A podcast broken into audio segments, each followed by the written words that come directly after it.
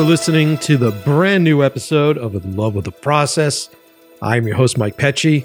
Welcome to my show. Come on in, grab a seat, grab a beer, relax, uh, hang out.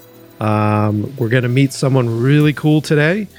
We're going to meet uh, a woman that uh, kicks ass, literally kicks ass. Uh, she's got uh, some really insane experience uh, being a stunt woman on set, uh, stunt driving. Uh, she uh, is an actress, a performer, um, and uh, we get into all sorts of that stuff on the show. But before we do, uh, welcome. Thank you for being here. Thank you for supporting the show and supporting me and following me on Instagram at Mike Pecci. I try to reward those of you who follow me on Instagram with contests and, and posts and insights. And yes, I spend way too much time responding to your comments and your DMs. And uh, I try to be uh, present, you know? I appreciate and respect all of my followers. I appreciate and respect all of the listeners and the fans of this show. It means a lot that you guys are there. Um, and uh, I try to give you as much attention as I can. If I'm giving you a lot of attention, let me give you an insider tip on how the industry works. Uh, if you are finding someone like me that is responding to your stuff and commenting a lot, that means I'm not working. That means I'm unemployed. so you see folks that are doing a lot of social media posting, generally speaking, they're probably unemployed, or maybe they're on set and they are uh, an actor, an actress, and they're just sitting around for fucking hours waiting. Uh, maybe then you'll get those responses. But if it's technicians uh, that are responding to you, it's because they have free time to do so. You know what I mean? So think about that as you process the stress of do I need to keep my social media presence out there? And how can I do that? How can I work at the same time? Work first and then do social media. You know what I mean? It hits this point. Um, what else is going on? So, a bunch of fucking production work. We are just recording episodes like crazy. Um, it's been really great. Uh, and it's because of you, the listeners. Uh, the listenership is up. Our numbers are up. Let me uh, let me boost my ego a little bit while we're talking, and I'll look at the numbers today. Ooh. Hold on. Um, but because of you guys, um, we are able to get. Oh, wow, we fucking rock today! Holy shit! Three days in a row, killing it. You guys are really doing it. And all right, I, I'm not going to talk about specific numbers on the show because it's showing my hand, but uh, I'm looking at the numbers today, and what's so great about our listeners, the listeners of this show, is that majority of my numbers are people going back and listening to old episodes. So we get a lot of new listeners, a lot of newcomers that walk in, and then you guys go back and listen to all the old stuff. Super fucking awesome of you to do that. Really appreciate it. And let me say this get it in now while you can because I'm considering once we cross into the 200s territory, I think we're going to take the first 100 episodes and put them behind a paywall. So now's the time to start listening to these. Um, but uh, there's plenty of fucking content. and if you guys are having trouble sorting through all the content that we have available, make sure you head on over to inlovewiththeprocess.com. There we've curated the content by subject material. So you can choose the episodes based upon what it is that you want to listen to. So you don't have to go from episode one all the way down. Um, so today, fucking excited. I have Yesenia Cosillo on, and uh, she is an amazing stunt performer, stunt actress, stunt actor, if you will. Um, and she's got such a great story of how she got into the business. And you would assume, in order to be a stunt person that you have to like literally come karate kicking your way out of the womb.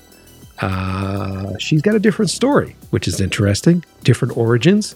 We talk a lot about uh, physical activity. We talk a lot about uh, battling depression, which is interesting. So we get into that. So if a lot of you are out there, well, I'm sorry, if a lot of you are admitting to the fact that we're all depressed and dealing with it, there's a lot of really good stuff that you'll get from this episode. Um, and then we talk about a lot of the specifics behind being a stunt person. And this is an interesting listen for those filmmakers out there because it's like there are processes involved when you get to that level. Who do you communicate with? Do you, as a director, go over and talk to individual stunt people? Or is it to the stunt coordinator? Or is it to the AD department? And how do they process that stuff? What are beats? What is choreography beats? How do you design these things? All that stuff we talk about in the show. Uh, she spends a lot of time sharing a lot. So if you guys are into it, if you guys are excited about learning stunts, don't you love the fact that I'm recording in my place and you can hear everything else that's going on? It's great. Um, then this is the episode for you. Um, so let's see. Anything else that I wanted to talk about? Um, that's it. We got a bunch of stuff in the works. I don't know when the show is going to come out. I know I've been saying that a lot, but you know what? The truth is, is that we just sat down and banged out like fucking. Oh my god, that's why I'm so exhausted. It's been like eight or nine episodes within like a week and a half. Um, so it's good. We had a stack, so you guys can fit, rest assured that every week, maybe twice a week sometimes, but every week you guys have an episode coming at you for at least the next couple of months um, and they're all fucking great. Um, and the thing that I love about this new season or these new episodes um, is that I'm getting more and bigger and better access to folks, but everybody has the same stories and everybody gets into the business kind of for the same reasons. So get excited because I sure as fuck am. So strap in. Let's talk about stunts. Let's talk about kicking ass. Let's talking let's talk about facing fear. And if you fall down, getting back up super quick. Uh, all that and more on the brand new episode of In Love with the Process.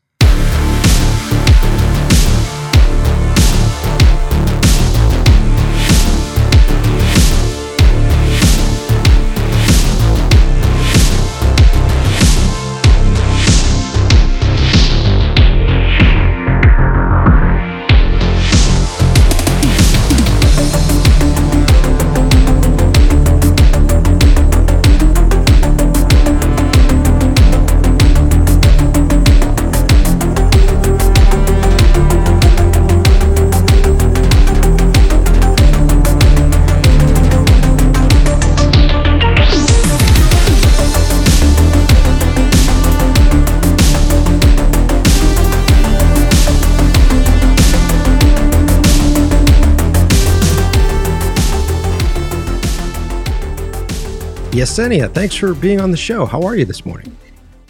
I'm good. Thank you for having me. Uh, running a little bit, you know, just came from a fitting and uh, just trying to make things work out. so. Uh, you just used two terms that don't surprise me in that statement. You were running and workout. It doesn't surprise me at all. And, yeah, and making trying to make things work out. uh, uh, well, I'm pumped. I have uh, been following you on Instagram for a little while now, and I am incredibly fascinated with the uh, work that stunt performers do. Um, I the stunt performers that I've met, I think, are the coolest people in the world, and I don't think enough people give you guys and girls credit for what the fuck it is that you do. So I'm I'm excited to have you on the show to talk about this stuff. Thank you, thank you. Uh, th- thank you so much. I mean, first of all, before we start, I have to say that I am taken away by your voice. Oh, thanks. Like you, you have like such a perfect radio host voice. I'm like, I'm like trying to listen to what you're saying, but I'm also like, wow, like his voice is like pretty awesome. Anyways, that, that's good. Uh, that's uh, yeah, good. So throw me off my balance. I'm, I'm, that's great. That's really good. yeah, I mean, you threw me off mine, like complimenting me on my stunt work, so I had to throw you off yours.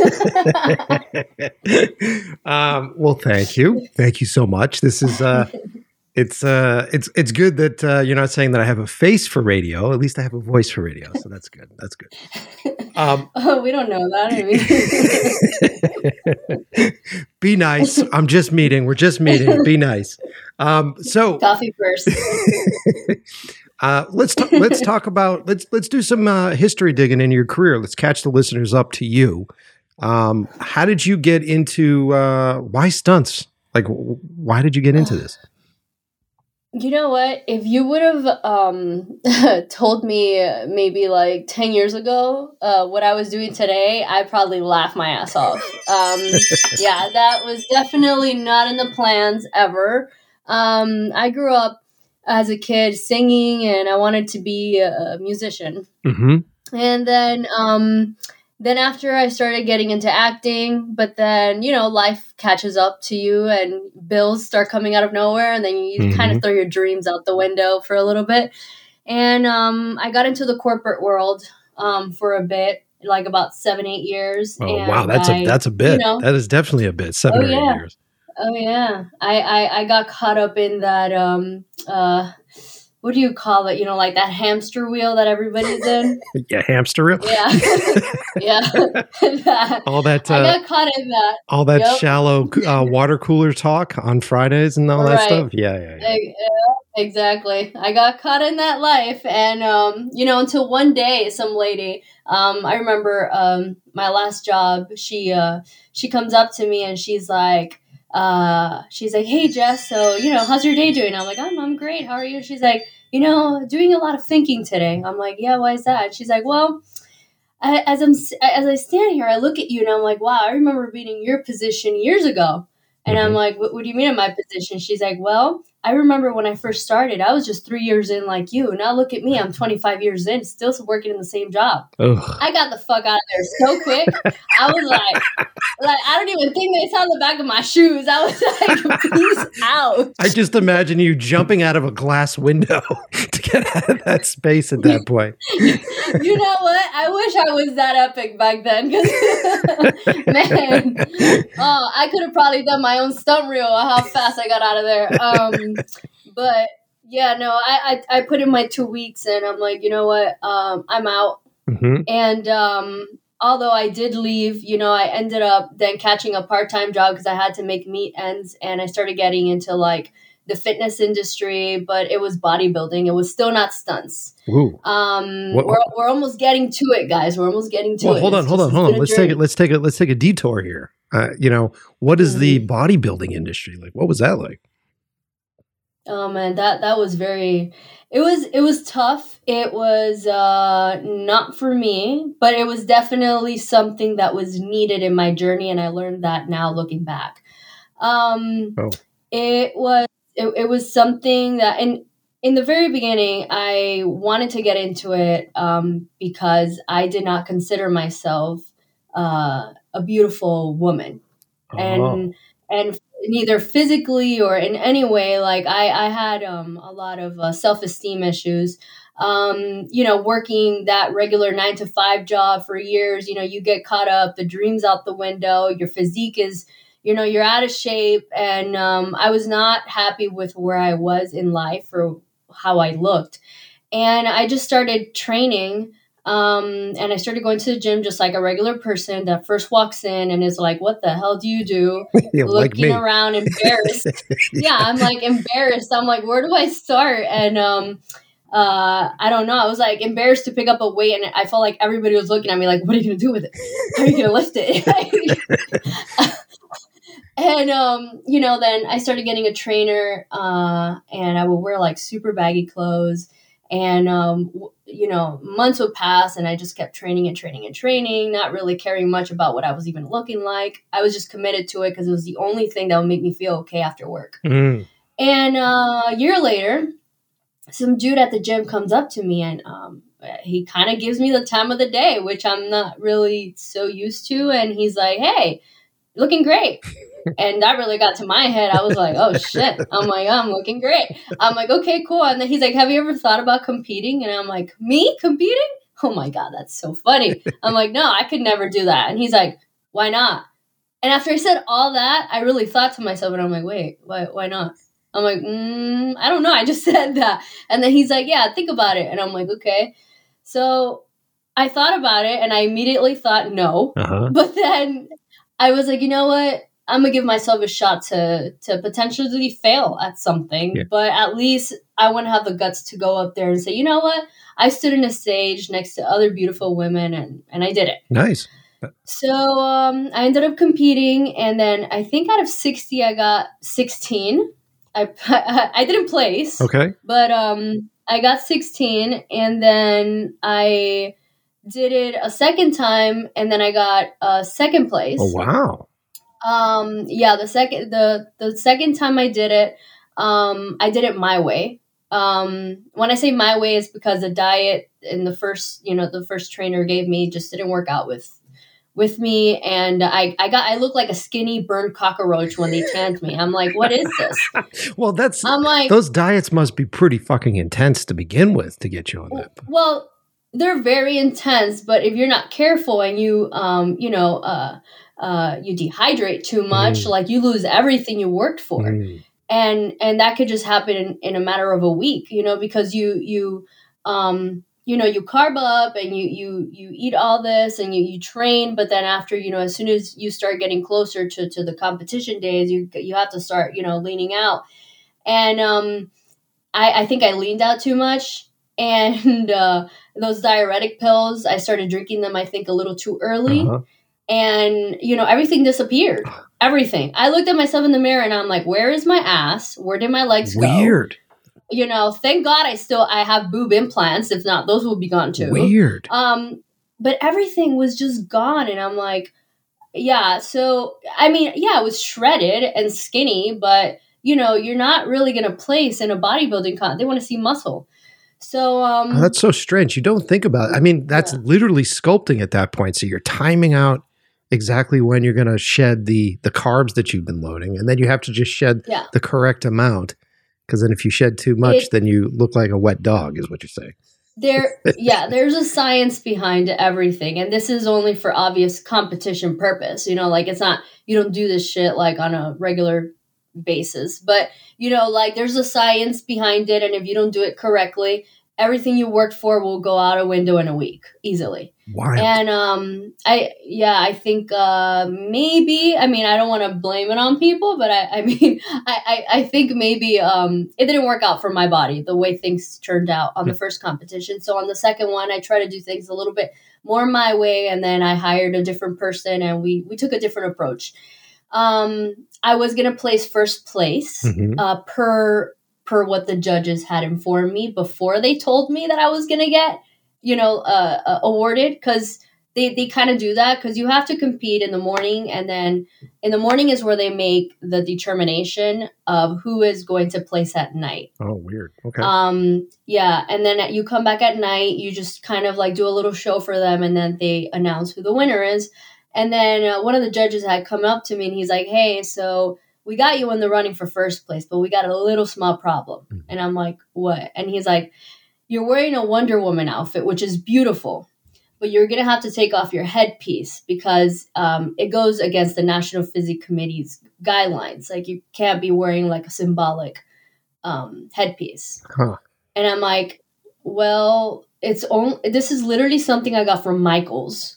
Like it is a freaking ribbon with a star that I put with diamonds. Like this is not like the real thing. They're like, yeah, but it's symbol. It's a symbolic, you know. Uh, and I'm like, and the rest of the suit is not. and they're like, well, I'm like, well, um, they're like, you would have to take it off if you want to place Oh my god. like first and i'm like well you know what i've trained so hard and i've worked my ass off so hard that at the end of the day i asked myself i'm like am i even here to place or am i doing this just for me Right. And um and i i didn't take shit off. I was just like i don't care about a damn trophy. If you give it to me great. But at the end of the day my trophy my award was even being here in the first place and placing i'm like wow that was beyond what i even ever thought would happen. So i didn't care. And i until today i, I don't regret anything. Because at the end of the day everybody remembered my name Mhm. because I had a different look, you know, and um, nobody remembered who the first place winner was. So I'm like, I don't care. I'm I'm here to leave a mark, Yeah. and uh, that that's my purpose. But uh, but yeah, those were the bodybuilding days. Well, so so that must have helped. So you were saying that you were in a bit of a depression before that, and a bit of a funk. So was it was it just the rhythm of working out that helped you pull out of that? Is it is it sort of the endorphins that you get from working out, or is it just the self con like it, that helped you? That, did that pull you out of depression essentially? that that did not pull me out of depression. It helped, but it also triggered it. But um since since I was a little kid, I I had been clinic clinically diagnosed with this. Oh, Um, okay. and I struggled for years with this. And as I got older, I figured out that the for me, I'm not saying it works for everyone, but I feel like this might be uh, more helpful for for people that are struggling with this. Is I feel like when there is a problem, you don't run away from it and ask for help. You face it Mhm. and you get help. So I figured I've run I've run away from it all my life, right? Mhm. How, what do I consider running away? Um, uh, going to a psychologist, getting pills to you know that are gonna help me in one way but hurt me in another. Um, you know, and be satisfied. Uh, get a, a- regular job that doesn't trigger you know this and that and a hundred million things. And I'm like, you know what? I'm going to do the opposite. Mm. I'm going to um, face all those things that trigger every single thing of my anxiety or depression. Mhm. I'm going to go and just head on with it like a fucking bull. And that's what I did. So I'm like, okay, so uh, whenever I would get, whenever my body was under too much stress, um, my anxiety would just like snap and I would just start like a trigger and my depression too. Whenever i start working out too much um you know my body wouldn't take it you know the right way and i just went towards those triggers and what i tried to make myself understand whenever that would happen is that this is part of the process Yeah. and I just have to take it. It's gonna go away. It's temporary. I know at the moment it feels like it's fucking there forever, Yeah. but it goes away. And and I also try to understand that it won't go away permanently. It's gonna get better, Yeah. but with time, it will. So you know it's it's it's it's a game that you kind of play but you know i, I i'm like i i definitely want to do this because it's going to trigger everything that i've fought mentally for so many years. Um, and then that was one of the reasons why i also wanted to get into something more extreme. Mm. because I'm like, okay, well, the bodybuilding is uh, is great and everything, but I was also working as an you know part time as an actor, and um, I'm like, what is an in between that I could act and you know do things that are athletic, and I'm like, oh shit, stunts. so uh, yeah, I um, there was like this little networking group in Florida because I'm originally from Miami. Okay. and um and we met up and there was like 60 people there and you know some were producers some were actors some were upcomers whatever different type of people. And I'm hmm and they're like oh we just saw you competed. What's next? And i'm like i would like to get into stunts. If anybody has any information or anything and people looked at me with this dumb look in their face like is this bitch crazy? Like like okay here in miami good luck with that. Where who are you gonna find you know? Um and then one guy came up to me at the end and said hey there's this info. He gave me the name of a coordinator and he was like just message him and see what he says you know? Yeah. and I, I remember messaging him and I told him like, "Hey, I'm I'm Yesenia," and I send him my latest competition photo because that's all I have. Sure. And then he just messages me back and he's like, "Great, what is your martial arts experience, gymnastics experience, et cetera, et cetera, et cetera, et cetera?" Uh-huh. And I'm like, "I've only done bodybuilding." Wow. And then he's like, "Okay, cool." That's all he said. And he did not message me ever back again. And I was just like, all right, well, that was a great start. and um, then afterwards, I think three days uh, again, I message him. I'm like, hey, not sure if you got my uh, my last message or whatever, or if you thought it through. You know, I, I, really want to learn. Look, I'm to be honest. I don't have experience in any of those things you you asked me. Um, I don't even know if to say sorry or if you would give me a chance to work on them. But yeah, um, you know, and I send them another photo. I'm like, this is, you know, my most recent competition photo. Hmm Uh, this is this is my most recent competition photo. That's all I got for you. And he's like, okay, meet me at these studios. Uh, and he gave me a time, a date, whatever. I showed up, and the first stunt I ever saw was a girl jumping out of a window. Oh wow. And I was like, holy shit. and then she got like blood on her face and whatever. And he's sitting in front of me. He turns around, he looks at me, and he's like, So, is this what you want to do?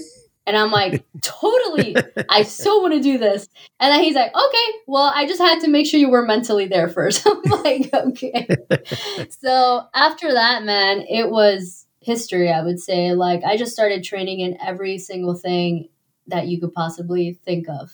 Yeah, because I was going to say at that point you're playing catch up, right? Because now you have to try to understand like martial arts, and you sort of have to get into all that, right? So you must have. Did you just jump right in? Was it a was it a lot of work at yeah, that point? so let, let me tell you, I, I feel um, there's definitely uh, it, it's hard. It's hard being in an industry where a lot of the people that you work with, I Mhm. mean, they've been doing this b- before they even you know came into the world.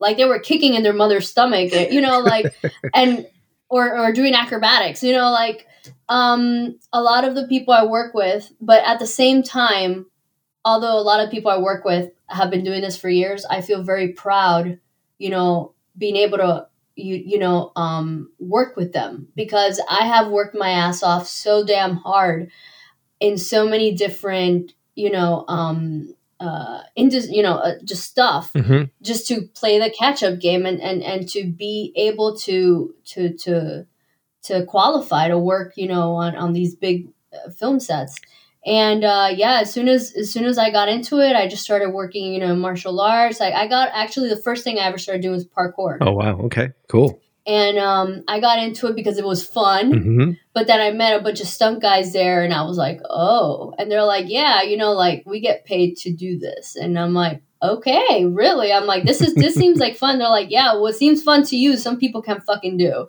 Like run really fast up and down some stairs or vault over something. Like, and I'm like, really? And they're like, yeah. And I'm like, okay, cool. So after that, I started getting jobs, you know, like little jobs here and there in Miami, like you know, like parkour scenes and stuff like that. Um, you know, running up a wall or doing a flip. Well, well, hold on, hold, hold- hold on a second, because you're just like, okay, so then I hung out with these guys, and then I was doing parkour. That must have been really difficult to do. Like, I, I'm sure you must have some sort of natural talent to be able to jump in at that quickly. But how long were you training to do all that stuff? you know, that's funny. I'm sorry, but you know, my natural talent is What's that? it's it's called fuck it. like you need to, yeah. It, I'm telling you, this is a talent, and a lot of people don't think that. Like some people got this, and some people don't, and you will meet them, and you will know because there's some people that they will give things way too much thought and then there's the other ones that are trying to play the catch-up game like me that are like i ain't got time for this shit. Mhm. fuck it. Hmm so so that's where i was at. And and you know that helps a lot with especially with this journey because if you start thinking too much about stuff you know then it's going to become very difficult for Sure, you. I bet, yeah. You get in your the you get in your head very- too much, and at that point, you're hesitating, and that could lead to injury. Right right Yeah. right like like they would say like they would say you know like in in uh, uh, it's more relatable in the parkour community uh, that uh, people say send it nation Okay. So, you know, whenever you're not like sure if you should make that jump or that move or whatever, you just say send it and just do it. You cl- you just fucking just do it. Don't think about it. So, um that helped me out a lot. Uh I would see their approach to things. Uh, I didn't have any other girls to train with. I was the only girl there, so I was training with a bunch of boys. All I see with them do is just a bunch of stupid shit, and I was like, okay, I'll just be stupid with you. So I got very used to wrecking very hard, hitting very hard, Oh, uh, yeah, I and getting back up. You know, because it's not like you get hit and it's like I'm, I'm not going to do this anymore. It's like you get hit, get the fuck up, and do it again. So they have a rule, which is when you do something, you fail at it unless you're injured. You have basically like a three to five second um, window before your brain basically would not be able to do this again, or you will become fearful of this and it will turn into PTSD. Oh, So- wild. Okay, so like you're Yeah, running on the yeah. adrenaline essentially before the adrenaline runs out.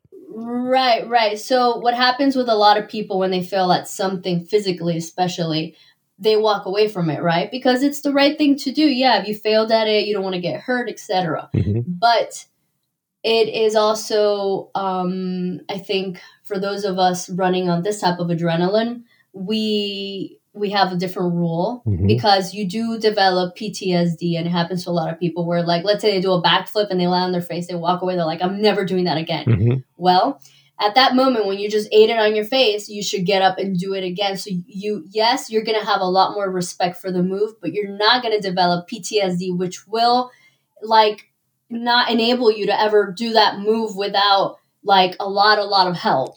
It's fascinating. I never thought about that. Yeah, because at that point you're trying to get rid of the hesitation, you're trying to get rid of that fear, because that seems like That's that's like Mhm. the that's like the vinegar to to stun people where it's like you don't want to have any of that fucking fear. At that point you're supposed to be right. fearless. That's that's the last memory you have. Yeah. That's the last thing that's in your head. Um, you know, that's your the, the memory your body has. So your body's gonna go based on that memory. So um even at least if you ha- mentally have that memory, it's fine because that means you'll respect it. But you don't want the physical memory because that's all your body will remember. So you need to get up, do it again. Doesn't matter, even if you need help from someone to do it at the moment, and then throw it on your own. Mhm. And even if it's not perfect, but you did it, it's out of your system. Now you can walk away, come back to it the next day. Ah, So, that's actually yeah. really great advice, not just with like stunts, but also with like life shit, especially emotional stuff. Because there's a lot of like, you know, going out for a job or going to, or or going in for an audition and going through this process. Like, you get a lot of PTSD from all that, all those social experiences, and it's there's something really nice about just saying like, no, no, no, don't fucking dwell on it. Just get back up again and go do it again quickly before you Yeah. think about it too much. And and and that that goes back to what I had said in the very beginning. Uh, you know, in terms of running towards what's triggering you Mhm. and not away from it. You know, like whatever's triggering triggering that feeling, you need to trigger it again. You need to provoke it so that it goes away. Because what happens when you constantly provoke something, you numb it. Yeah. Yeah. So that's what you want to do. So that's my approach. That's the approach I took towards depression, Mhm. which alleviated and made it. The only time now I get depressed is just like anybody else in this world. You know, if I get bad news of a family member, Sure. or, you know, but not clinical of the way it was. That sometimes I just be like going to the grocery store, and just start crying. You know, it's just out of nowhere. Like I'm, and I couldn't. And it would affect my job. It would affect me. Or I would just become extremely emotional if you just tell me something you know, like a little um, slap on the hand. Like it would just make me overly emotional. Yeah. So Yeah, I mean, depressions are You know. depression's a real thing, especially right now, especially currently. And uh, I Mhm. never realized how intense it was until I started to feel bits of depression because of the situations that mm-hmm. we're all in right now. It's fucking mm-hmm. exhausting. And even if you just start to think about, like, if some negative thought comes into your mind, your body shuts down. You're like, I want to fucking go to sleep. Like, it's a very exhausting fucking process to get through. And it's a it's a real thing that I would say 98% of people are dealing with right now. It's pretty crazy. Oh yeah, oh yeah. Anybody that says that they don't have it, it's fucking bullshit in themselves. Yeah. So hard. Yeah. Like that's why I'm so open about it because I'm like, there is nothing that I have not experienced mentally that you have not because we're living in the same fucking world.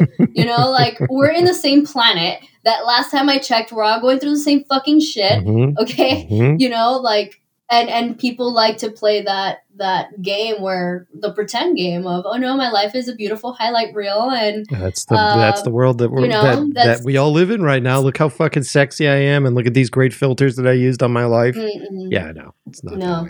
far from it. Yeah, yeah, yeah, yeah. Okay, so cool. So then you learned parkour. You were hanging out with these dudes, and uh, you were falling down and getting back up immediately. Makes sense. And then, uh, so then, what did you? What, what other training did you do? I, I I see that you've done like stunt car stuff. You've done all sorts of really cool stuff. Yeah, yeah. So, um, I I started uh doing parkour, whatever, and then after that, I started training, you know, martial arts, so wire work, and basically a little bit of everything. When you don't have um a something you grew up doing, you tend to just focus in a little bit of everything. Mhm. Um, but I and I've learned from so many different people too. So like, you know, if there's one martial artist teaching me taekwondo, I've learned from three different taekwondo martial artists. so like, I have, you know, when people ask me, "What do you do?" and I'm like, "I'm a movement specialist. You show me what you want, I will move." you know, so and and people don't believe me till they see me, and then they're like, "Oh, okay." And you know, that's how I end up getting jobs because, you know, it's like I, I can't stand here and tell you I grew up most of my life fucking kicking ass or doing flips or doing anything like that, but I am I don't think much things much through in in, in a good sense. Yep. You know, like kind of like okay, if this is what I got to do, this is what needs to get done. Um, I'm gonna put in the work and I'm gonna make it happen. And uh, and a perfect example of that was when I worked uh, in the movie Dune, Uh huh. and uh, we worked with uh, I believe it was seven martial artists, and only three people have parkour backgrounds. Um, and uh, these martial artists, they were fucking bad at. I'm talking about like like 25 plus years Wow. uh, doing martial arts and um, you know and and big names um, our stunt coordinator was part of the jackie chan team Mm-hmm. Mm-hmm. That, that's and cool. uh, he had high expect let me tell you like high expectations like i'm gonna teach you a whole choreo, choreo and i expect you to know it like within seconds really? Oh, so that must be like very stressful. That, like talk about anxiety. I mean, it was so stressful because for martial artists, it's not about the choreo at all. It's about the technique. Mhm. It's about you know like um it- it's about so many different things that has nothing to do with what you know like you could teach me a choreo and i'll get it like you know quick but they don't give a shit how quick you got that choreo is what you're making it look like Mm, you know so um, everything was technique and um, and and that became really difficult too because we were shooting in slow mo and in slow mo you read everything yeah, of course. Of so course. so one of the things that he said was you know whenever because we're doing motion capture as well and they're like whenever we are shooting and the director's there um you know watching um he doesn't know who's a martial artist and who isn't and he shouldn't be able to pick out who those people are so Mhm. you guys and he put us to the side the uh, us that are not the martial artists and he's like you guys need to work 10 times harder to make sure that you look and you blend in with everyone else if not you're replaced So what? Do, so what are you doing? You're actually learning the moves and working with each other to try to figure out these techniques. Like, how are you? It must be very difficult Well- if you don't have that background training. Are you just looking for specific moves that you can focus on, or like, what was your process? right right so so um, they would uh, teach us like three to four different types of martial arts uh, throughout the day Mhm. um, and um, we would do uh, you know anything from Japanese sword to silat to um, uh, some tactical gun training to um, a little bit of jujitsu, just just basically a little bit of everything. Um, and um, he he would just basically just have us do rundowns for hours of just the different type of trainings, and he would just assign you know us with leaders you know um, like the other stunt performers that maybe were really good at martial arts and uh, i'm sorry at a certain martial art like kung fu then you'll have them hey take them and and just show them as much as you can and then uh, then they'll have you know a, a performer that was really good with japanese sword and then we'll go over that so like i would make sure to get there extra early Mhm. to to put in that work because i know that i'm like i i i'm very good at moving but it doesn't matter how well you are at something when it is not your you know forte Sure. you're going to see it um so yeah i just had to put in more work and make myself look like i was just a part of the group you know Well, it's like you like you were acting. Exactly Yeah. exactly and i'm like okay well that's and there was actually a lot of acting in it too you know Mhm. everything every, every movement you made there was a strong expression to it and um well, I think that's and it- that's that's what I find because I'm also a director, and, and that's what I find fascinating about acting and movement in general, let alone stunts, which I which I really dig about stunts. I just did an episode um, with one of the actresses from West Side Story who came from stage, and she was a dancer for years, and we talked about the power of the silhouette and the power of movement and and actually conveying uh, characters' inner monologue with with body posture and positioning and how you pick something up and how you move through a room and how you do all that stuff. And I think I think that's what makes great action movies is that uh, the stunts that not only are like, hey, I'm going to take this gun out of this guy's hand and stick it in his face, but I'm going to do it in such a way that gives insight to the viewer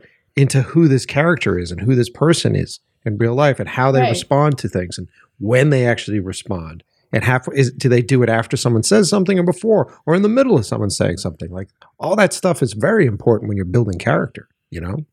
Right, right, right. Like uh, that. That's a perfect example. Um, actually, what you were just talking about is um, the way that um, uh, I was playing a, a Fremen, Mm-hmm. um, and you know, and then we have the other warriors. Um, that the way we were more, we had to act more like sand creatures because we would come out of the sand and fight. So um, our movement had to be more animalistic and lower, um, while Sardaukar, which you know uh, were the other warriors, had to be more like upright and more like uh, kind of like uh, more like warrior like. Mhm. So they always had to be very tall and we had to always be very low. Kind of like if they're going to go, you know, for a swing, we have to go low, you know, or if they're going to go up high, then we need to jump on their back. So we were more like creature like. And um, That's cool. That's really cool. our expression had to, you know, our movement had to show that the way we would take out the knife, the way that we would look at them, the way we would stand and look at them, every little detail. Um, they were very, very, very specific with it, and I absolutely loved it because you know, like start since I started as an actor, I think for me that part was so easy. When he's like, "All right, guys, remember you're not just performers, you got to act." I'm like, "Yeah, that's my shit right there. I got you." so Yeah. So when they when they were talking about these movements, is this something that the stunt uh, choreographer had worked out initially and was sharing with you guys, or were you guys all uh, collaborating together and coming up with different ideas and developing this? Like, what was the Mhm. exchange like? Oh, this is this is a 100% collaboration of different thoughts and um, just we were creating at the moment. This was uh, during the previs. Mhm.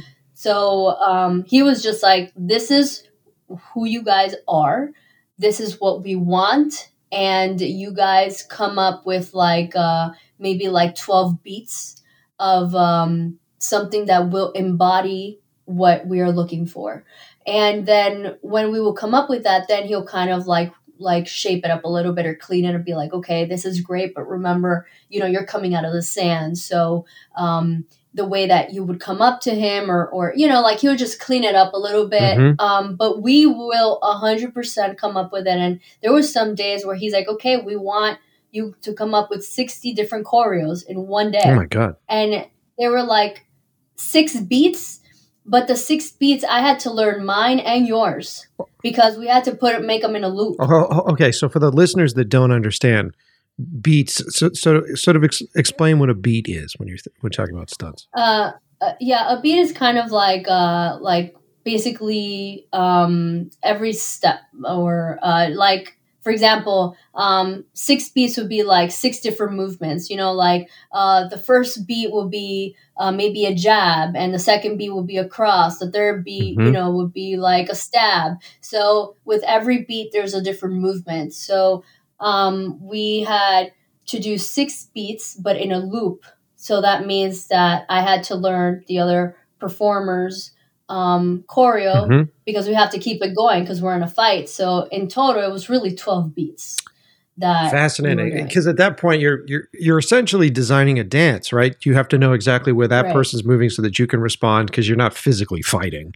You're just trying to make it look Right. the closest to fighting as possible while still being safe. Right, right. You know, Right, right, right, right. And then and then once you come up with that, it's like okay, great, next. So then they will bring up the other two people. Um, and it was like that every five. well, We had to develop these within like five to ten minutes, and then just present it in front of them, and then he'll let us know what he liked, what he didn't. If he liked it, he'll be like, okay, go to the side, clean it up. And yours does not work. Make something else up. So it was, and we had to come up with like sixty different beats. Um, uh, um, yeah, no, I'm sorry, not beats, 60 different choreos. Because he wanted to have more than enough to show the director. Mm. So if he's like, I, I don't like this for the dream sequence and I don't like that, you know, he, he had to have a lot of options. wild. So how do you keep track of all that? Is it just memory based at this point? You just you just have done it enough. Like, how do you keep track of all those movements?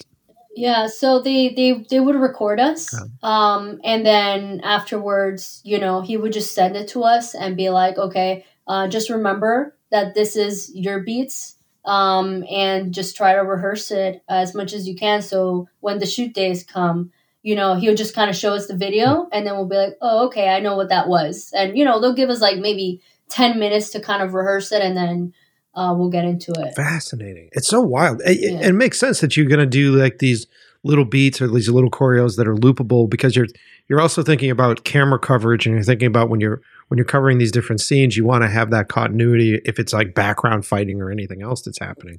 You want to just be able to pull that out. Right, right. Yeah.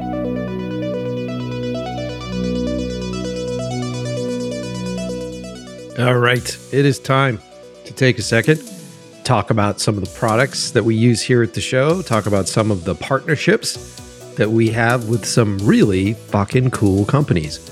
Uh, without the help of these folks, the show wouldn't exist. Um, let's talk about editing. Let's talk about computer editing. How many of you that listen to the show uh, own or run or work at a post production facility? Are you guys working at Company 3? Are you guys a color correction place? Are you guys uh, uh, finally at the point where you're doing enough stuff that you need to have more than one computer? You need to have a few editors on staff? Um, it's always difficult. I've been there. I understand what it's like to set up a post production company. I used to do it. And it's always a difficult thing. There's a heavy investment up front. And then you're trying to make sure that you're picking out systems, you're picking out workstations that will last, that will stick around, that will do the job, that are upgradable. Because at the end of the day, as soon as you get past the amount that you spent on them, as soon as you get past your initial investment, then it's all profit. And that's where you want to get to. You want to get to profit. Uh, I think we've been brainwashed at some point where it's like super cool to be buying shit all the time and super cool to be in debt. I don't get it. I think it's the whole subscription thing. I don't know what's going on. I don't want to be in a subscription program with my hardware. Okay. so if you're looking to build a new edit system, head on over to PugetSystems.com. These guys are focusing heavily this year, not only on uh, content creators and individuals like myself now, and a lot of the people who listen to the show, they will they will build us as content creators the perfect edit machine to have at home. I suggest that every director has an edit machine. Every uh, cinematographer has some form of an edit machine at home, so that way you can be consistently putting together your own reels. You can be working on projects, shooting projects on your own. Maybe you're using your Blackmagic camera, like I have, um, and uh, so it's really important to have that tool to be flexing those muscles on storytelling at home. And if you're looking to buy a computer editing system for your house, check out Puget Systems. Go to PugetSystems.com.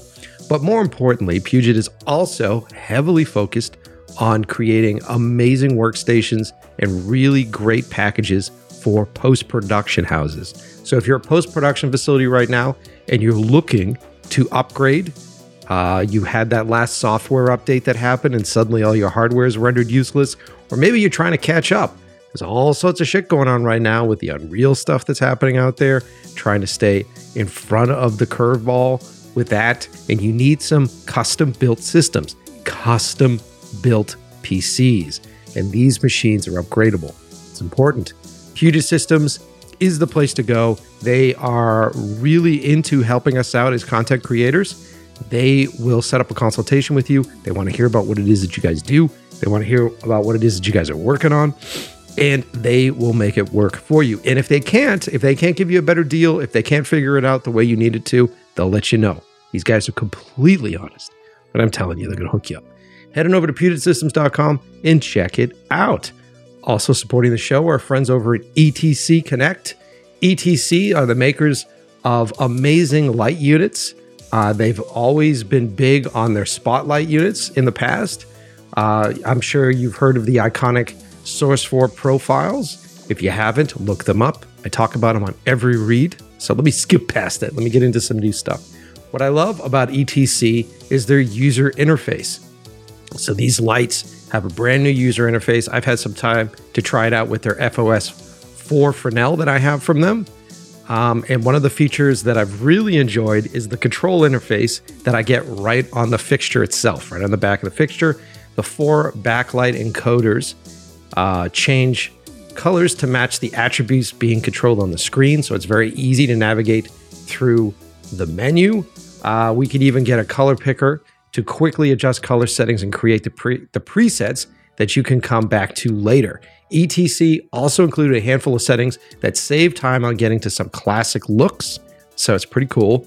Uh, the 12 built in effects include favorites such as flicker to emulate fire or siren for emergency lighting effects. Additional presets include studio and color modes, uh, and you can get right back to the basic look and allow customization from there. Get a closer look at ETC's FOS slash 4 panel and Fresnel lights for yourself at etcconnect.com backslash love the process. Um, so, also supporting the show, if you're a content creator and you're looking for a place to upload your new film, upload your new series, everything's on the internet now, everything's out there. And it, you're sort of hitting a point where you're like, I need to make some money. By the way, little side tangent, as I've got a little bit of time. Uh, I've been seeing a lot of these uh, how to help you out kind of fucking course shit that uh, people are putting online all the time on Instagram and shit. Like, I'm a filmmaker and I've been doing this for five years, and I'm going to teach you the lessons that you need to know to be able to make $5,000 on your next video. Do yourself a favor, don't pay for that shit, man. At the end of the day, what you're seeing is a guy who's having trouble getting work. He needs to make some sort of passive income. He needs to make some supplementary income on what's happening. And that's why he's putting that course out there. I've had offers made to me to do courses like that, and I continuously turn them down. The only time you'll ever see me do a course like that is if I'm literally teaching you something that I believe is different than anything else that anybody else has to teach you. And at the end of the day, I'm going to be honest. The only reason I would ever do something like that is to make fucking money. Same reason why this asshole's doing it. So be careful when you're looking into that stuff. Anyway, I don't know how I got on that tangent. I was talking about Vidifair. If you're uploading your content, you need to make some money. That's where it was coming from. You need to make some cash. Um, why not choose someone like Vidifair where it's a one-time price for an upload? So all it costs is like just under six bucks to upload your material. These guys don't charge you per click. They don't raise the amount that they're charging you if you raise the amount, uh, the cost of the video. Uh, it's really great.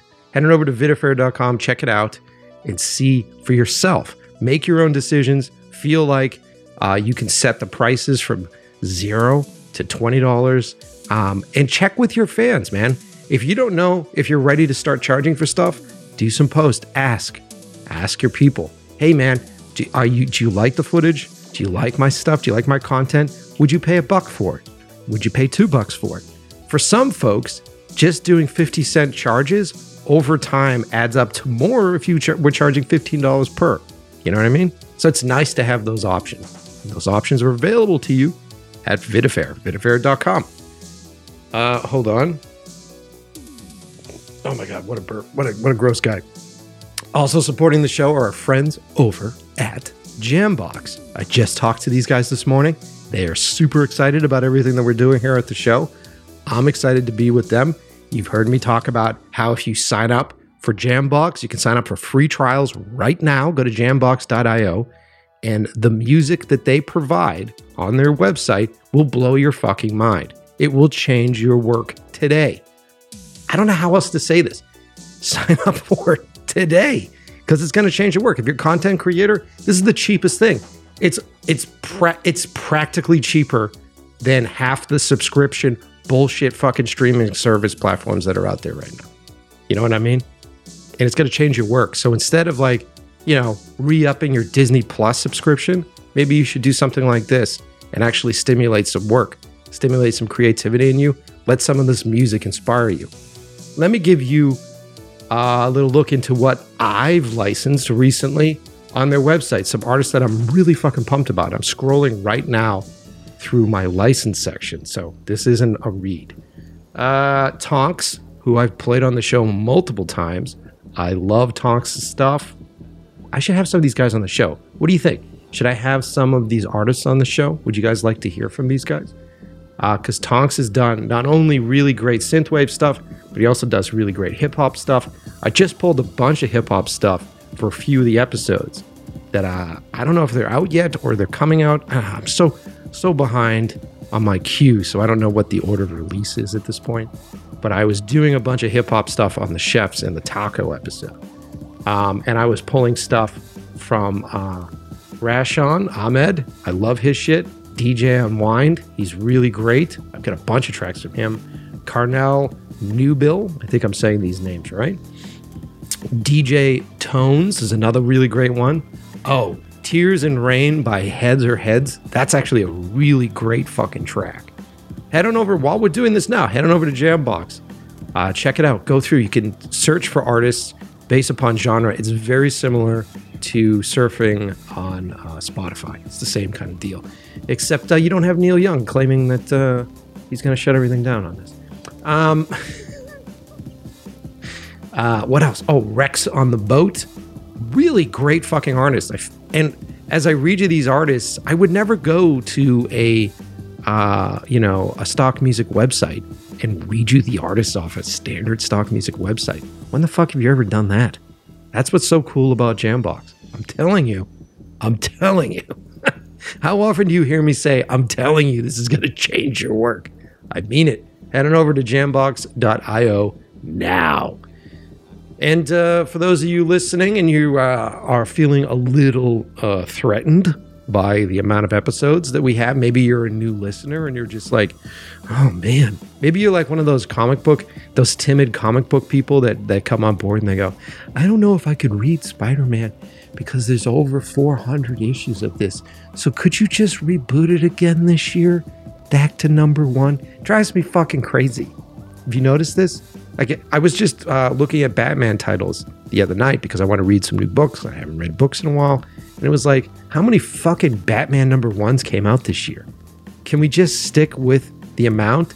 I like the idea of picking up a book that is like Batman 647 because I then know that there's an entire run, there's an entire history, entire anthology behind you. I was never threatened by like going, hey, I'm going to go back to the old boxes and go through these books. I found that exciting, especially if you just go into a shop and you pick it up and you go, ah, I got to wait a whole nother week for the next, or another whole month for the next book to come out. No, I don't. I can go back. I never got that shit. Anyway, tie it. fucking tangents. Today is a tangent day. So if you're looking at my podcast like that and you go, well, this guy's at 200 episodes. Do I start at number one? I just want to listen to all of the stunt performer episodes, or I just want to listen to all the chef episodes. Go to inlovewiththeprocess.com. There I've curated everything for you. It's like walking into a comic book shop. I put them on the wall for you. There's different categories. By the way, there are some great comic book shops out here in Los Angeles, and I really enjoy the differences between them. I just went to a spot that's up in Pasadena, I think, and uh, their walls are just arranged by writer, which is super cool. It's like, oh, what's Remender written? You head on over to that wall, and they have a bunch of great stuff. And the cool thing about California is that they have a lot of artists and writers go into the shops out here. So they have like a lot of signed books and shit. What's the name of that shop? I gotta remember. So I can give them a plug. But anyway, head on over to inlovewiththeprocess.com and choose your episodes. Choose your own adventure. Okay? Uh, and uh, please do me a favor click on the links in the description of this episode while you're listening to the show. I know you're just staring at your computer and mindlessly sorting through fucking cat videos while you're listening to the show. Or are you staring at your phone, rather? Um, just scroll down and then just click on the links. Head on over to the websites, look around. They're trackable links. They know that I sent you. Mm-hmm. And a lot of folks have been writing to me. I just had an interaction today on Instagram. I had a pal write to me and ask um, a listener ask uh, my advice on the Blackmagic 6K Pro camera. Big fan of that camera. Big fan of Blackmagic. So I took a little bit of time and I told them the pros and cons and what I like about it, what I don't like about it. And in exchange, I said, head on over to Blackmagic and say that you heard me on the show. These guys register that stuff. I just got off the phone with one of the sponsors and they were like, we love it when your fans write to us and tell us that, that they're listening to the show. I'm like, all right. Oh, did you hear that? You hear what's going on in the background here? What's that noise back there? Is that a chicken? Is that a COVID chicken back there? Oh my God, it's spreading everywhere.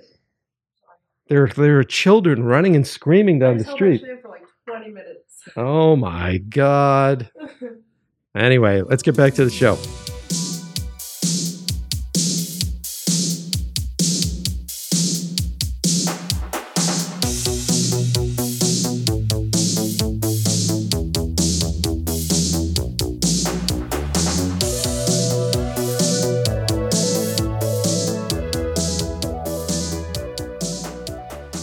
Super cool, man. And so, Yeah. w- w- I mean, Dune was fucking amazing. That movie, I'm sure you've seen it. that movie was fucking Yeah. amazing.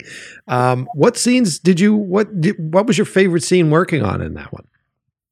Well, after I looked at it, uh, I figured that we were part of like 70% of that movie because because so the whole dream sequence, which is the whole movie, Mhm. um, was all was all us. Um, all the people you see fighting in the background um, in his dream sequence, that is just all of, that is just 10 of us. Oh wow, But it looks like a lot a lot of people. wow. Um yeah, the beginning scene in the cave Mhm. um, where Zendaya is um, coming in. I think the first Fremen that comes in, that's me.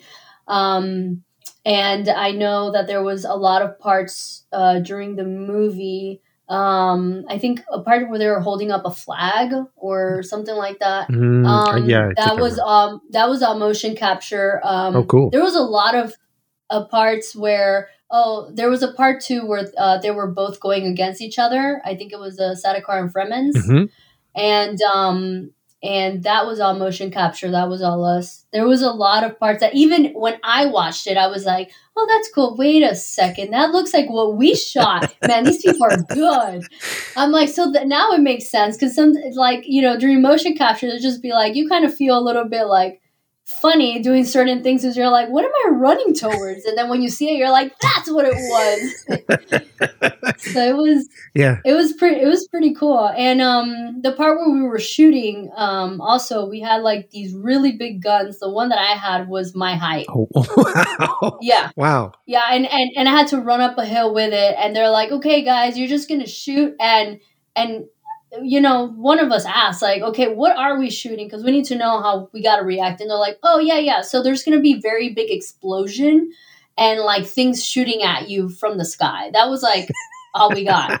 I'm like, okay, so like, uh, are we like taking the shots? And they're like, no, you're just like shooting and and and you know these are big guns like you know like your whole body's moving with it and i'm like okay so we just did it and then when i saw like this on screen i was like oh i'm like thank god i overreacted because that was a big explosion so when you're when you're running around on set, who are you most wh- who are you getting direction from most of the time? Is it coming from the stunt choreographer? Is it coming from the AD department? Uh, like, is Denis ever talking to you guys, or is it is it is it uh, It- to the system?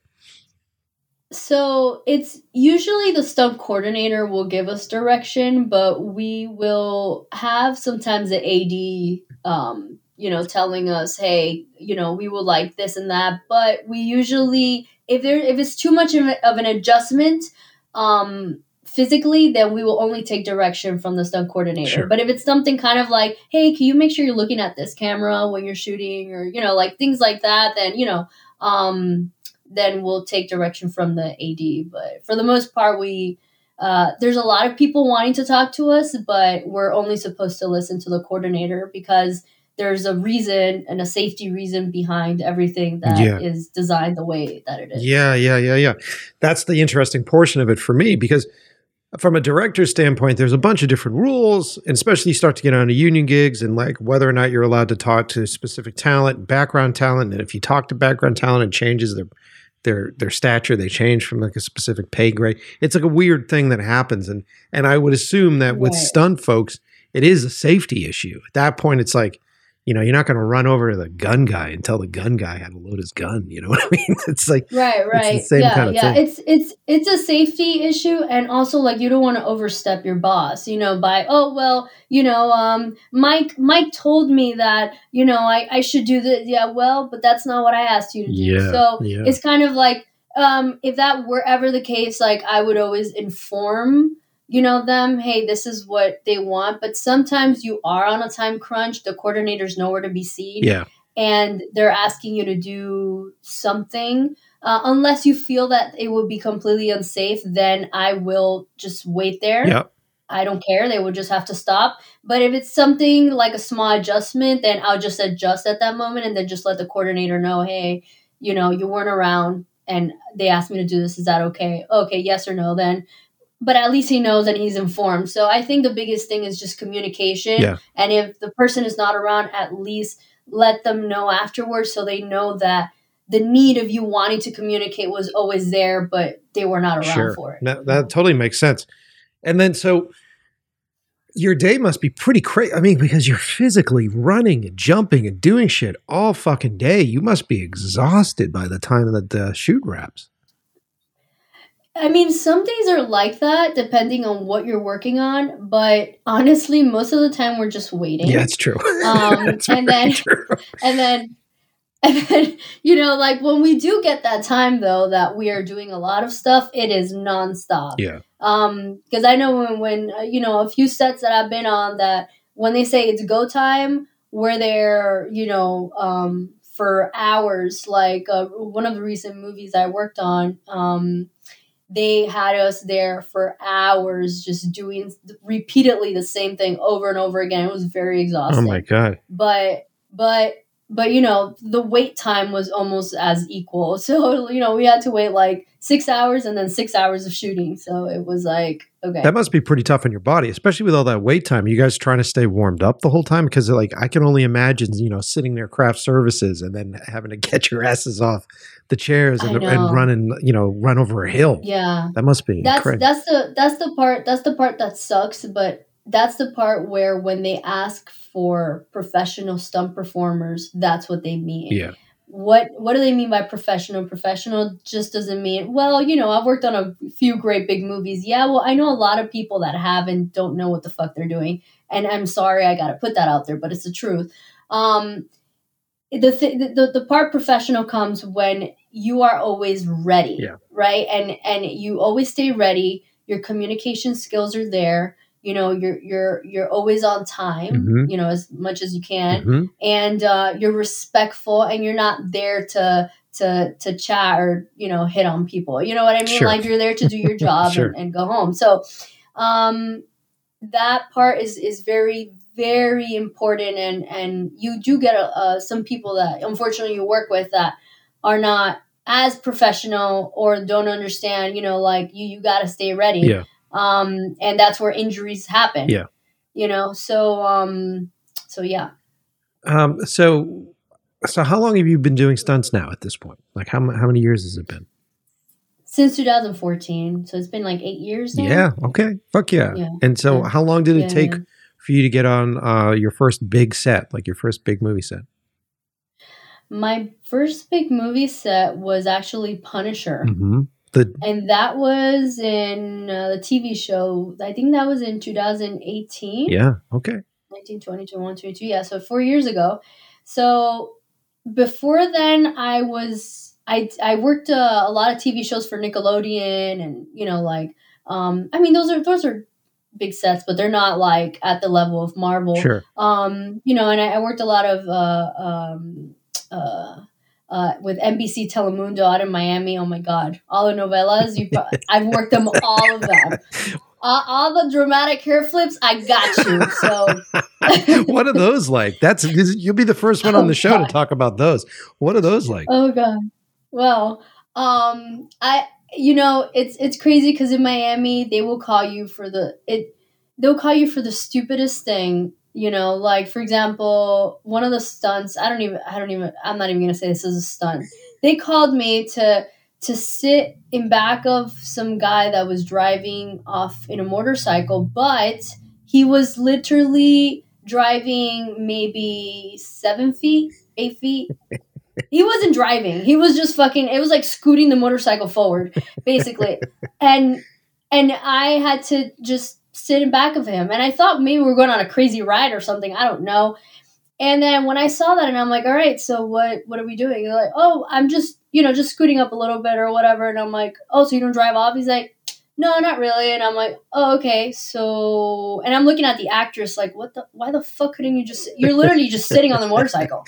Yeah, there's a lot of there's a lot of insurance and legal things. I'm, I'm sure that there's reasons. No, I, I, I, I know, I know that, but she was also scared of, Oh, of motorcycles. Okay. Right. So you know, like um, sometimes you would get called for for things like that because, like you said, there's a lot of things that other people don't understand that are you know in the way, um, and that could jeopardize you know potentially. Um, but you know, I, I have been on. Uh, I was on a telenovela once that the actor wanted to do his own stunt, and it was a horse stunt where I had to ride in back of the actor um, down, you know, a hill on a horse, and the actor. Oh, you're laughing because you already know where this is going. Like Keep going. Keep going. the the the the act the actor insisted on doing his own stunt. He's like, I ride horses in Mexico all the time, Mhm. and I want to do this stunt. And he's like, okay. They had the stuntman there for him and everything. The stuntman was already very familiar with the horse. You know, when you're dealing with animals, this is completely different. It's at their time, not yours. Yeah. You know, Yeah. now things change a little bit. So, um, the horse that they brought um, was friendly, but you know, it needed a little breaking in Mhm. and um, the stuntman was already very familiar with him because he was the one that was going to do it, um, the stunt. But then at the last minute, the actor said, "You know what? I want to do it." Hmm. And the producer's like, "Look, I don't think you should do this. Mhm. Um, you know, because not that you can't. We know you're great. You know, like a, a horse rider and everything. You cannot do this right now because you know liability, whatever." Sure. like, Yeah. No. The proper amount of ego stroking that needed to happen. Oh yeah. Yeah. and then he spoke to, and he was like a big actor in Mexico, and they're like, you know what, fine, all right, you could do it. so they let him do it, and then they're like, and I'm like, okay, great. So just put the actress in the back. They're like, no, you're going in the back. I'm like, oh, you want me in the back of the actor? I'm like, oh lord, okay. I already knew where potentially that could go, and the stunt uh, coordinator said, hey Jess.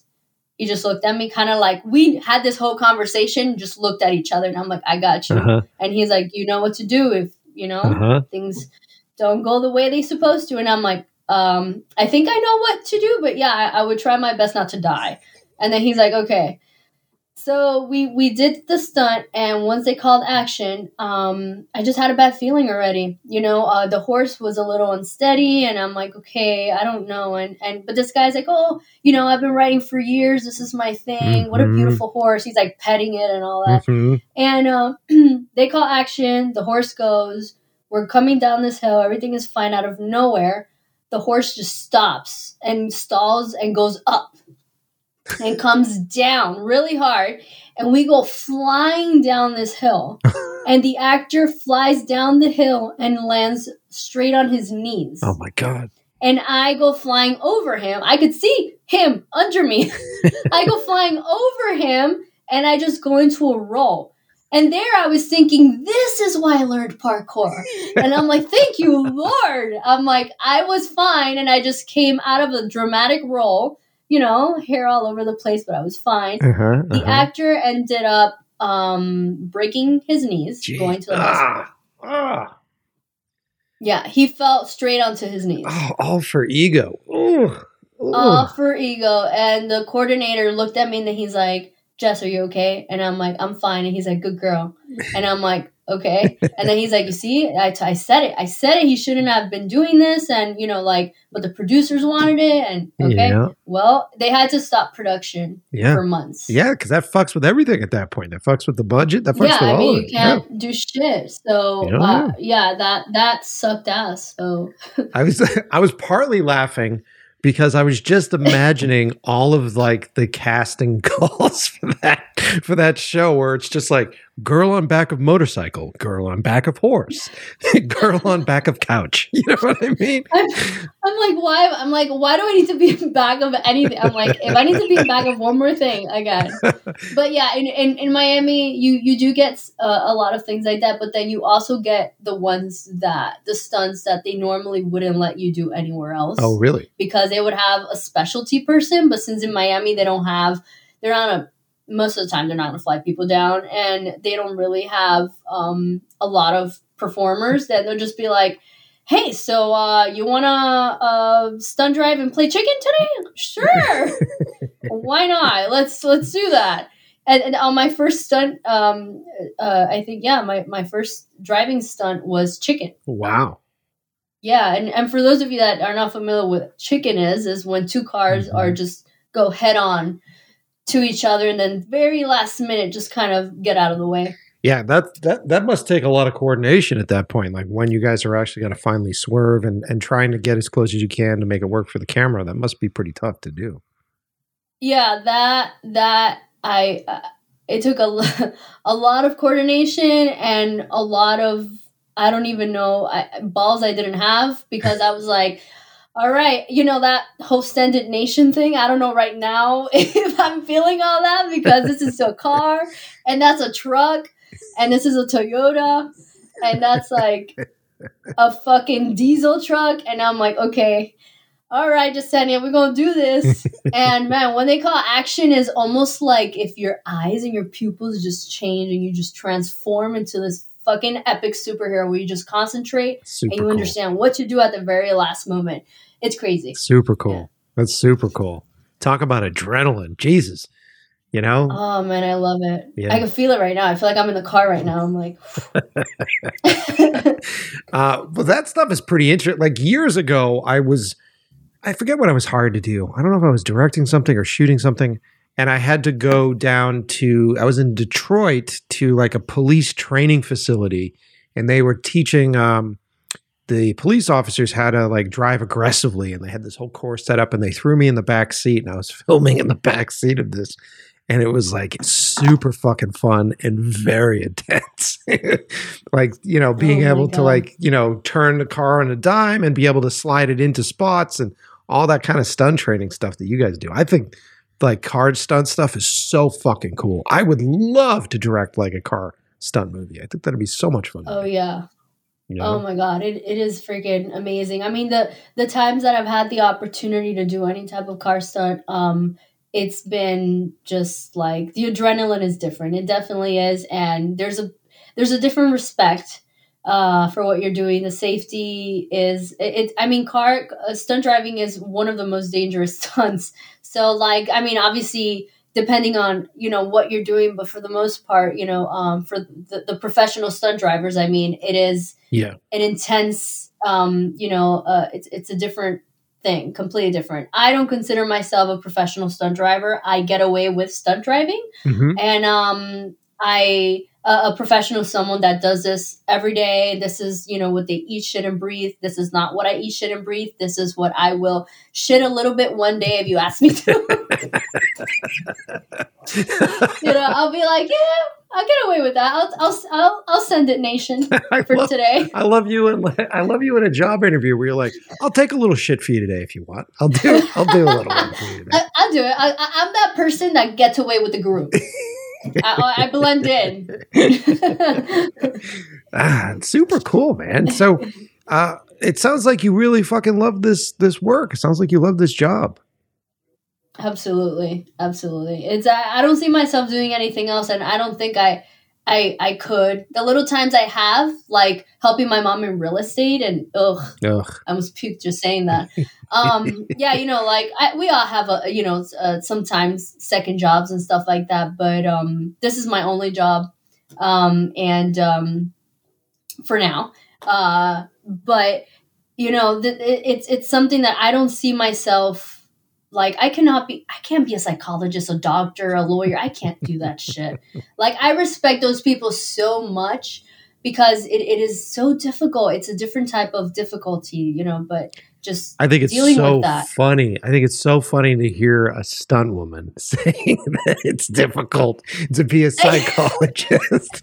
and it's like, yeah, no, I, and I get it. I get it. takes a lot more training and a lot more stuff, but I just think I had to point out how ironic it is that you, you are know saying that that reminded me of that conversation I had with my uh with my orthopedic doctor Mhm. Uh when I went to go see him like uh, I think two years ago um for a um uh my foot I had a hurt foot and uh and he's like um he's like man that's crazy all that you do. And I'm like me? I'm like no way man you're the crazy one. Like dude you have to like open up like a foot and like perform surgery and see blood. And then he's looking at me and he's like what?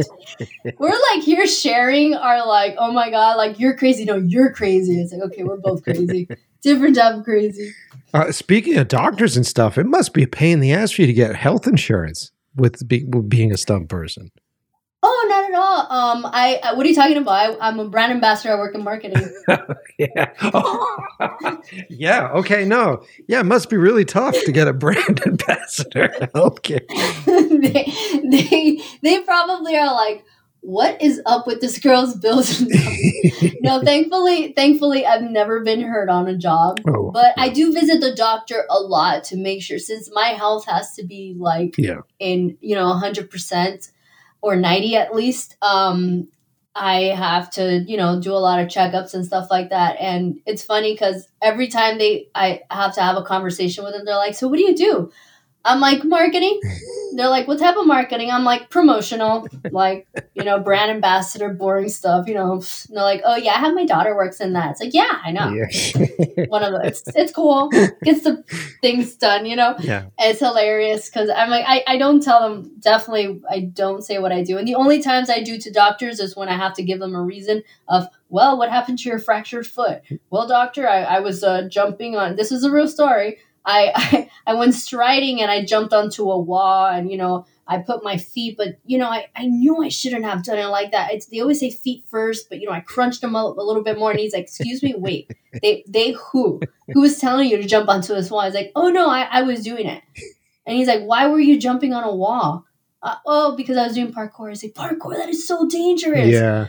I'm like, yeah, so is your job. Yeah. We're not here to talk about those things, are we? Like, you're I, you're not going to tell me to not do my job, and I'm going to tell you to not do yours. Yeah, right, right, right, right. I mean, that's part of your will, that's part of your work. Is and, and that must always be in your mind at some point because you have to stay physically fit. You have to stay at the top of your game, and then you know, um, how long? Like, how long does a stunt? Like, how long is a stunt career last? I mean, they must go into their fifties, right? I mean, how long does a stunt person? Well, well, if I mean, stunt.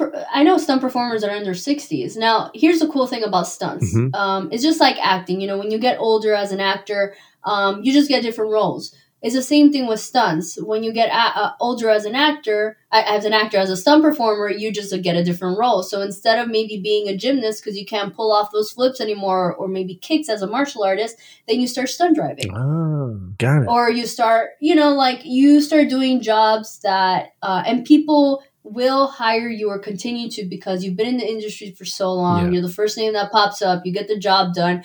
They're probably not going to hire you to do that epic, you know, like car flip, but they'll hire you to to drive from point A to point B. And there's a lot of films that need that. Yeah. So, yeah. um, they stay working no matter what. Um, there's I that's what I love about this industry. There's there's a job for everybody um, in a position. Um, so I my passion um, is uh, stunt acting. Mm-hmm. Um, and essentially, uh, there's a lot of avenues, different avenues that one could take in this industry. And I started off as an actor, got into stunts, focused on that for years, and now my focus is uh, stunt acting. So I would definitely love um, to get more into film hmm. again and apply the knowledge that I've obtained from stunts into it. Because, like, the ultimate goal um, is to just be like an action star. And that's what I, I love. And I know a lot of us have that goal, but that's like my ultimate goal as, as a Cuban girl from Miami. That's what I want to do. That's cool, man. Well, I mean, you know, the way the industry is these days, it's it's it's a dream that's attainable now. I feel like I definitely do. Oh, a hundred, hundred percent. Like for me, um, just because I've seen the pattern, I go based on patterns. Um, whatever I've ever worked for happens. Mm-hmm. And that's 100%. It's because it's not because I say, hey, I'm going to snap my fingers, it's going to happen. It's because I'm working towards it. And that's the law of attraction, is what ends up happening. Yeah, focus. Um, yeah, focus. Sure. Focus means a lot, you know? Oh, of course. And uh, of course, some things take more time than others, you know, where it makes us even question is this the right path? Mm-hmm. Am I mm-hmm. doing it right? Mm-hmm. What do I need to do to excel or to, you know, like get to where I need to be? And and I feel like that's the part where we need to remember patience because if we're doing everything right, we're in the right routes, then at that point we it's just repetition and just being at the right time at the right place at the right moment and um, it will happen. It will 100% happen. There's no such thing when people say, well, it didn't happen for me. then you didn't work hard enough. And what I mean by that is not just physically, it's just in general. Yeah. Because if you want it, it will happen. There's a pattern. You just need to keep following it and and not give up because we all have bills. We all have you know families. Um, right now, I don't have children, but I do know people in the industry Mhm. that are very successful, and almost all the world has children. You know what I mean? Mhm. Like Mhm. you know most of us you know we- you either have kids or you you know you you're caretaking for someone or you have three jobs you know nothing, life is not going to get easier because your your dream got bigger Yeah.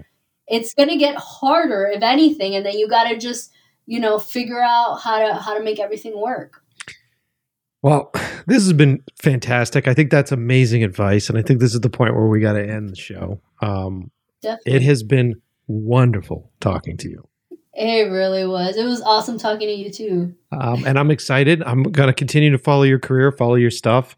Um, and uh, what um, what's your favorite movie that you've worked on so far? the favorite movie that I've worked on so far? Hmm. Let's see. Okay. Um it's a recent one. Mhm. Black Pan Black Panther. Oh, nice. So, I can't say why yet. oh, so like the the upcoming Black Panther, not like Yes, Oh, yes, yes. Hell yeah. yes. Hell yeah. Yeah, I, I I can't say why yet, but let's just say that it was having that opportunity was a dream come true. Cool. um because i envisioned myself there one day when i was working that nine to five and just being there in person was like i i, I shed a little bit of tears so for me it, it was just amazing just being there on such a big film set and and and doing what i was doing so Well, c- Yeah. congratulations, and uh, I so. I can't wait to see it, and hopefully, you know, you can point out, you know, whose ass you kicked Definitely. in it. definitely all right. Well, thank you for being on the show. thank you so much for having me it was awesome talking to you